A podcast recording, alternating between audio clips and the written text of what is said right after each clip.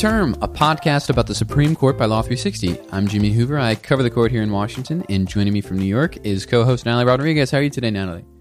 Hey, Jimmy, pretty good. feel like I'm finally catching a bit of a breath uh, this week. Uh, you know, it's an off week for the court. They're actually on a break until their February session, which I feel they should be just calling their March session since it starts so late into February. Yeah, the justices are uh, off oral argument duty for the foreseeable future, um, which kind of gives them the chance to catch up on some of their other work, like, you know, dealing with some of the cases that have been piling up. Let's just take stock a little bit about where we are in the term. So it's late January, and at this point, the court has mostly, if not completely, filled up its docket through the rest of the term, meaning that uh, I think that any cases that it takes from here on out will probably be bumped to um, the next term, the October 2021 term. It granted a flurry of new cases um, earlier in January. I, I think the idea there is that they're trying to get them set and on schedule for briefing so that they could be argued by the end of the term. But in the meantime, the court has been kind of turning down a lot of cases and uh, delaying action in others. Yeah, it's crazy just to, to be thinking that they're already going to be starting to schedule the next term. Uh, but you're right.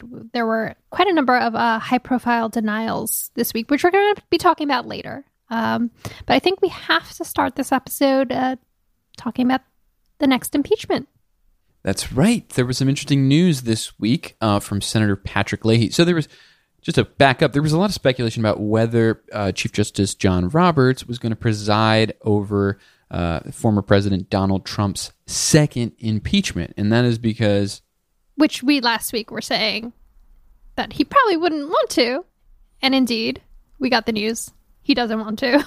Yeah, he definitely found an escape hatch for this one, uh, telling uh, Senate Majority Leader Chuck Schumer that he had no interest in the job. I, am curious about what the actual communications were. If you know he uh, kind of supported his position with any kind of legal memo or his reading of the impeachment clause, which I guess under his view suggests that the Chief Justice only presides when it's a sitting uh, president of the United States.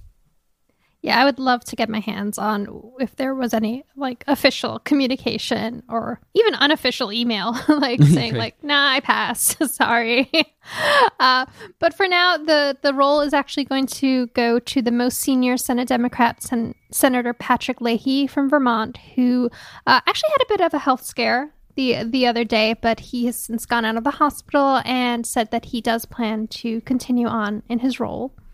Yeah, and I think it's interesting because there's this um, there's this constitutional debate, right, about whether you can actually um, try a former president under the impeachment under the impeachment clause, and a lot of Republicans are arguing that you can't, um, even though the Senate has already voted now and they're going to proceed with the uh, impeachment trial, but uh, Chief Justice Roberts' absence from the proceedings, according to some Republicans, is kind of contributing to that argument. There, it's emboldening that argument that this is not a constitutional impeachment. Of course, we already know that you know pretty much whatever the Senate does when it comes to impeachment goes because there's no judicial review under a uh, Supreme Court precedent actually from the 1990s involving a, a federal district judge who was essentially appealing or challenging his impeachment in the Supreme Court in the case uh, Nixon versus United States, not to be confused with President Richard Nixon. Uh, it was actually Judge Nixon.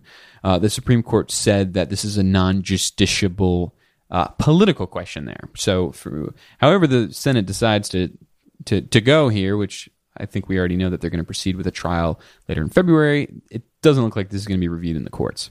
And it'll probably result in an acquittal anyway. Certainly, one we'll be keeping an eye on. But in the meantime, uh, I think we should talk about what happened this week at the court.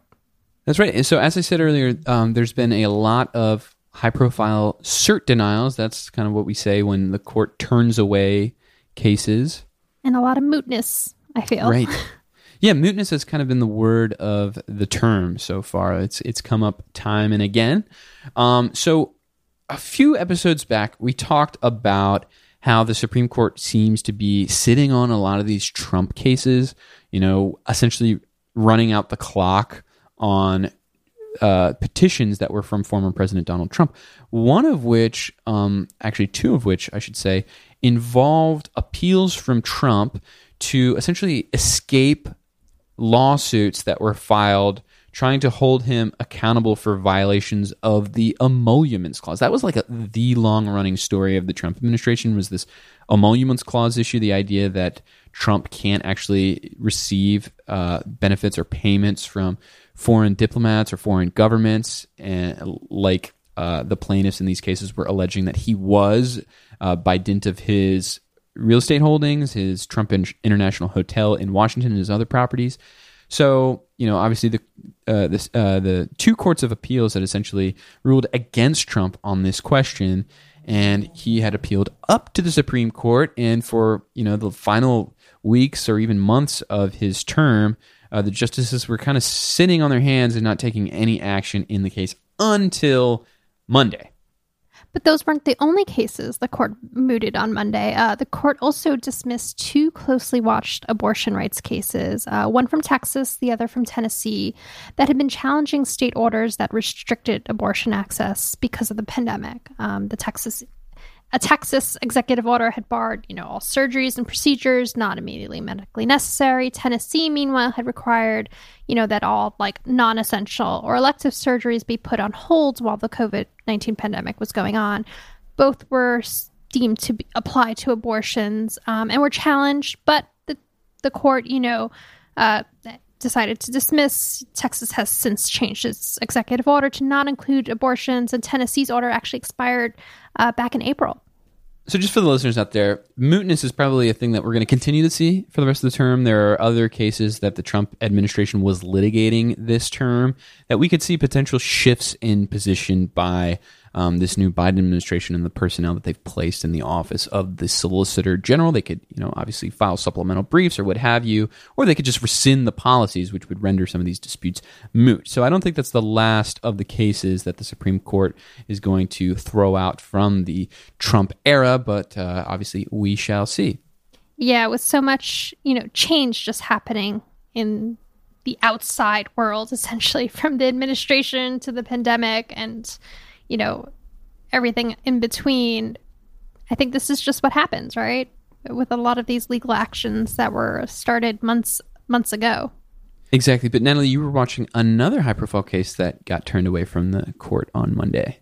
Yes, uh, the court has decided to not take up the appeal of Sheldon Silver's uh, corruption case. So I think this is one that a lot of legal industry folks are very familiar with because back in 2015, it was like the big scandal that the former New York State Assembly Speaker uh, was arrested uh, for allegedly receiving millions in bribes and kickbacks through law firms uh, in exchange for legislative action and state funding. You know, everyone had kind of been watching whether he might get pardoned as part of Trump's, Trump's big final 11th hour wave of pardons. He did not. Um, and so his last, you know, his last stand here was with the Supreme Court, but in a, uh, but the, the court decided to not grant his appeal. Uh, so it was not a unanimous decision, though. Justice Gorsuch, uh, joined by Justice Thomas, wrote that they would have granted the case because they think there's this long running error from one of their previous, uh, from a previous 1992 Supreme Court case that they'd like to tackle um, which basically is whether the court has conflated bribery and extortion. This sounds like a lot of the other corruption cases, public corruption cases that the um, that the Supreme Court has been interested in in recent years. Um, and I think that's probably why you saw Silver kind of frame his appeal that way, right? The idea that there's like these overzealous prosecutors who are kind of conflating different, uh, you know, crimes. Yeah, he definitely did. You know, just back in 2016, the court uh, took up a case from, another corruption case, this one from Virginia, that basically, you know, and and basically found that you know the prosecutors overreached, and you know there was no quid pro quo, and then they kind of put out these like stricter standards for you know finding quid pro quo corruption. Um, and we saw just last term the the the court tossed uh, the convictions of two former New Jersey officials uh, that were tied to the Bridgegate scandal um, for for similar reasons. So you know, it, th- this was being watched as perhaps being along those lines of the court having a chance to further cinch in prosecutorial power. But it seems like maybe they've just had enough after after the the 2016 case and, and the Bridgegate cases, and maybe they're they're just uh, waiting to, to see how things kind of ruminate from those decisions. Well, I guess you could say that Silver's case was just a bridge too far for the. Sorry, that was terrible. yeah, our, our, our producer will have to put a, a rim shot in uh, post. But uh, well, moving on to in, another uh, kind of interesting uh, cert denial. Uh, well, this was actually a number of cases um, that I'll just refer to as Janus Part Two. So everybody remembers the well, not everybody, I suppose, but uh, uh, a lot of court watchers will remember that in 2017, the Supreme Court held in its Janus decision um, that public sector employees had a constitutional right to not pay what are called fair share fees to public sector unions. Uh, fair share fees were kind of an integral tool that uh, the public sector unions used at the time to get rid of what they saw as the free rider problem. Um, you know, where people would who are not in the union benefit from their uh, their bargaining, collective bargaining, without actually having to pay their dues. But the Supreme Court said that under the First Amendment, these non-members don't actually have to pay those uh, dues. And so this these cases had continued to be litigated all over the country in various states, and they dealt with the question of whether the um, unions had to essentially pay refunds to uh, these state employees who had actually paid some of these uh, fair share fees before the Supreme Court had struck them down. And the Supreme Court um, decided that it wasn't going to hear any of these cases. And I think it was notable that there wasn't even a single recorded dissent. So they at least seem to think that there's no, you know, real legal issue here that needs to be cleared up by the courts. I understand that there's some, there's a general level of unanimity among uh, the lower courts on this legal issue, so they didn't feel compelled that they needed to step in. But uh, uh, kind of a big update for the labor world there, I would say.